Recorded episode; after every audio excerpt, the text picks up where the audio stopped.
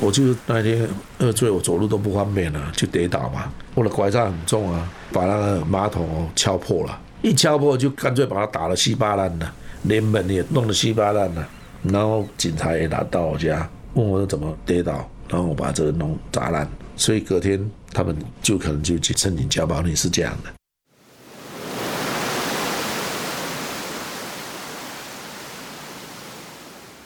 爱到底工作室出品，将障碍与情感的连结寄托瓶中，漂流于人生的浮沉，爱情漂流瓶。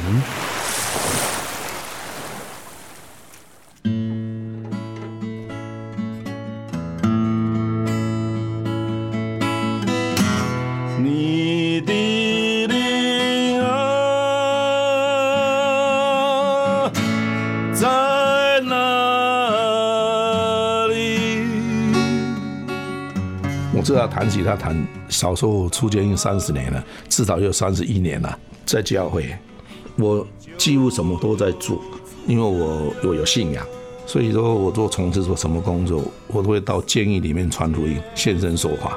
我关了快八年，我那时面对死刑啊，啊判了十多年啊，如果我没有悔改，我怎么可能在监狱里面传福音说，哎，你们要悔改？我都没有悔改了，我我怎么有内容跟他们谈？所以这是到监狱里面传福音，这是我一生要做的。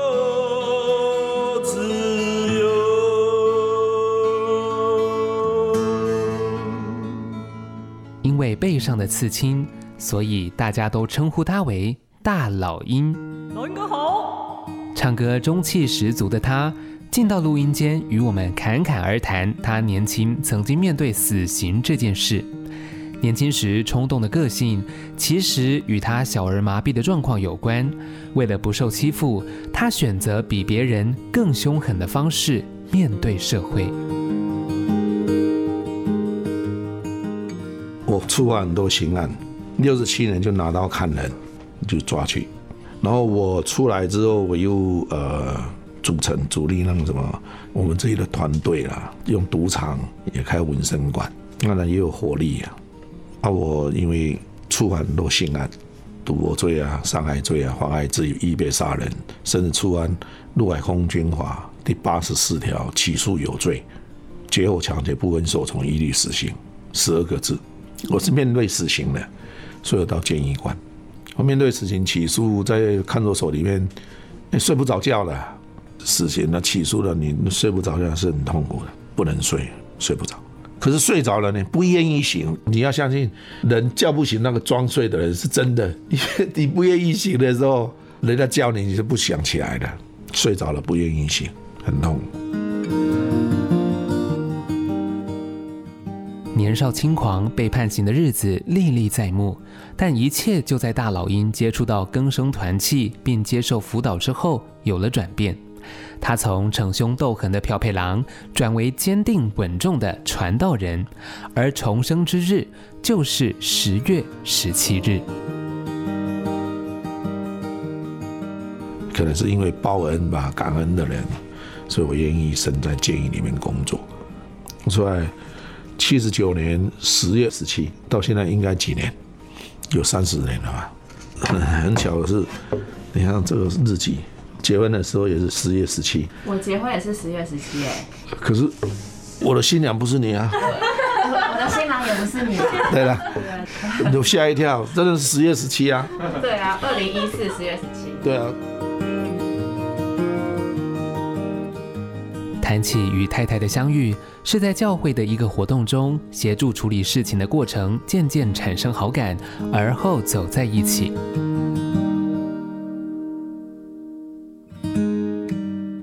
有一次，我们参加一个遇见神营会，我是为了要带两个弟兄去，在淡水参加两天，然后回程的时候，师母要我载一个姐妹回去，因为住在新义区，第一次是这样见面，所以有人说你参加遇见神营会，你没遇见神，你应该是遇见你老婆啊。然后有一天，他家里有一些黑道上的有好几辆摩托车，还有车子来按门铃，狂按门，你要找谁找谁。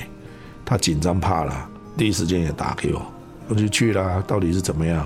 他也报警，警察一来，竟然要马上要我的身份证呢。我现在的妻子下来说：“不不不是他了，是他们了，不知道。”我可能我比较像坏人，因为这样处理好就要走我的岳母，就告诉他要找我上去。第一次见到赵妈，我就跟他讲了：“我喜欢你的女儿，我能不能跟她交往？”哎，是真的，我跟那里还没有交往啊，我就先问他母亲。我他母亲这样说：“好哎，有一个传道人，我愿意跟我的女儿要交往，很好啊。”或者他说好的时候。以后我只要跟他女儿在一起互动，全世界的人反对也没有用啊。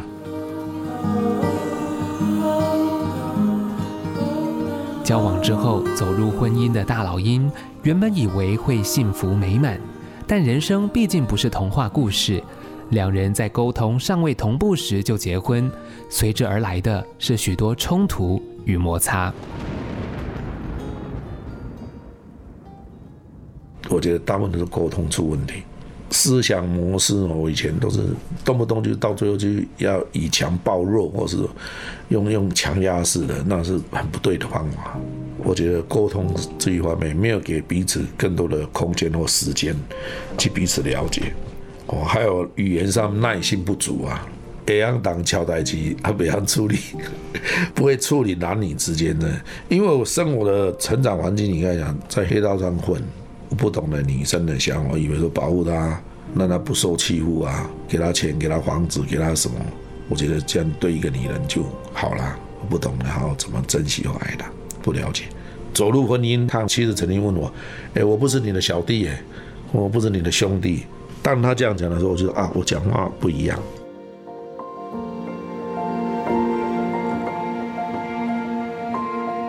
在这段婚姻中，因为沟通不良，让大老鹰时常借酒浇愁。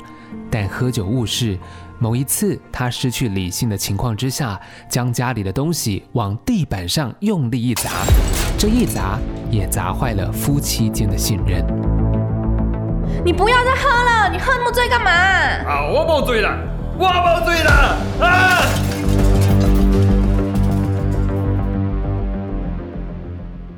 有一次我就喝醉。他把我当做喝醉，我没有醉啊，清醒了。然后话不是很很好听的，那种脾气爆开啊。我声音是很大声的，脾气一来更大。左右邻舍就报警了，警察真的来啊。而我女儿也让警察进来。我一看有人介入，嚯，我更火。警察也不知道该怎么办。我把我们大陆那边拿的乙辛茶壶了、马兰豆就带回来了。那一天我通通砸，在家里砸，警察还在吧？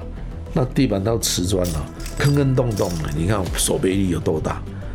我说我不知道让你们进来，你们怎么要介入我们啊？你是谁？我那那时候以前黑道那个思维，你可以想到对立的，我怎么会怕？连死都不怕的。又喝酒了，哇，那脾气爆开来的时候，你说我像谁？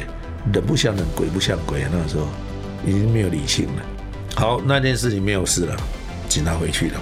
可是，在当时。就有人警察是谁都有交了嘛，可以申请保护令。哎呀，这里别烫哦！我，哎，哎，这里别烫起来。啊！就是有一天，为什么隔天他会去申请加保令？我就是那一天喝醉，我走路都不方便了，就跌倒嘛。我的拐杖很重啊，把那个马桶敲破了，一敲破就干脆把它打得稀巴烂了。连门也弄得稀巴烂了，三更半夜，然后报警啊，警察也来到我家，问我怎么，我说跌倒，然后我把这个弄砸烂，所以隔天他们就可能就去申请加保令，是这样。太太申请了保护令，大老鹰有家却归不得，这一切转变虽无法接受，却只能遵守。而在社工介入辅导之后，大老鹰也试着调整自己。在一百一十天后，两人终于相见了，但地点却是在医院。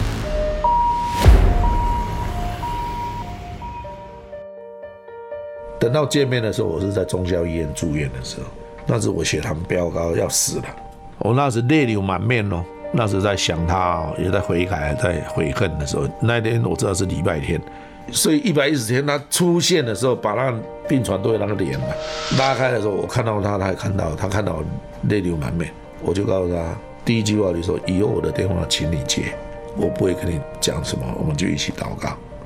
他答应了，他问我为什么哭啊？我诚实跟他讲，就想到我们的关系啊，心会难过。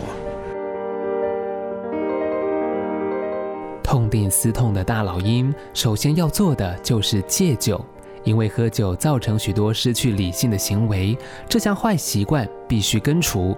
而他也让所有人看见他的坚持。到现在，我连一滴酒都没有喝，一杯都没有喝的，不是没有机会哦。有人也知道啊，我不喝就不喝，有的人还是啊就喝啊，而且他知道我的性格，你这样的话让我不高兴。所以有人说酒在外面哦没有什么问题，可是在你的肚子里面就 就会有问题。所以这第一我就会想啊，既然是这样，那我要怎样面对？我不要喝就好了嘛。我可以再喝一杯吗？可以。呃，开水，这是开水 哦。我怕说听众听了会认为说喝一杯。回想起与太太的关系，大老鹰十分懊悔。希望能透过坚定的信仰来改变自己，进而挽回这段关系。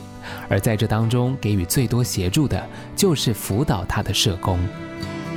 你好，我是你的社工。哼，你是来找茬的吗？我是不会配合你的。你太太那边有帮助他的社工，而我则是你的社工，是来协助你的。如果你有任何需要帮助的地方，都可以跟我说。开始接触到大老鹰的时候，他那时候面临到的其实是保护令已经合法。那那时候他也是因为有法律规定的保护令而不能够回家。当下他其实是对法律有很多的困惑，以及感受到，哎，好像这个家庭暴力防治的体制都是在排除他的。那他不清楚为什么他会被这样子贴上一个相对人的标签，所以他其实。有很大的愤怒的情绪，可是那个情绪的背后其实是很多的慌张。他很担心他失去他的家庭关系，他很担心他在这个法律的标签下，他会被定义成一个坏人。他其实是很重视他的家庭，也很渴望跟他太太可以修复关系。可是他用的方式，他就有点像一只很受伤的大狮子。他跟他太太在关系里面的争吵，然后他有一些受伤，他想告诉他太太。可是他就好像大狮子一样，一直伸出尖牙跟利爪，然后很凶猛的吼。但是他太太觉得很害怕。在大老鹰理解说，哎，原来社工是可以协助他的，那他也慢慢的开始调整他自己。像是在跟太太传讯息的时候，以前可能讯息里面他可能没有意识到这些话，别人看到会觉得好不舒服哦。嗯，那他就慢慢调整他的文字，慢慢的不再用像之前那样子哇尖牙利爪的方式告诉他太太。而是换个方式讲，后续确实他跟太太的关系是有慢慢的转变的。那我想太太也有看见，可能他的不太一样，所以他们有慢慢的可以可能一两个礼拜去见个面，吃个饭。那甚至到大老鹰生病住院的时候，太太是愿意去医院探视他们的。对，那我可能没有办法很直接的描述他有什么转变，可是我看见的是他在这个历程里面，他是。很愿意试着去调整，以及他做了很多的努力，这样子。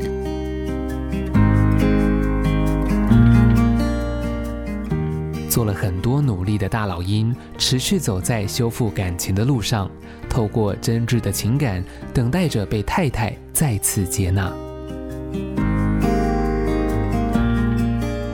我所爱的妻子，多年来为你付出的我也是太少了，对不起。一零七年的六月六日，酒驾又与你和柳师母激烈冲突之后，我离开了温暖的家，造成有家归不得的情况，历历在目。经过一百一十天，因为数级住院医治，那一天星期天下午出现在我眼前，我心很极大的震撼，被主的爱浇灌。你看重在神面前的盟约，我。何独不然？持守神赐下的祝福，以真理的原则来经营我们的婚姻。在未来的日子，倾尽所能的给你一切，没有保留的来爱你。我学习如何温柔说话，给我一点空间，给我一点时间。相信任何困难，只要我们愿意学习，就能克服的。那我们彼此祝福，我深深爱你。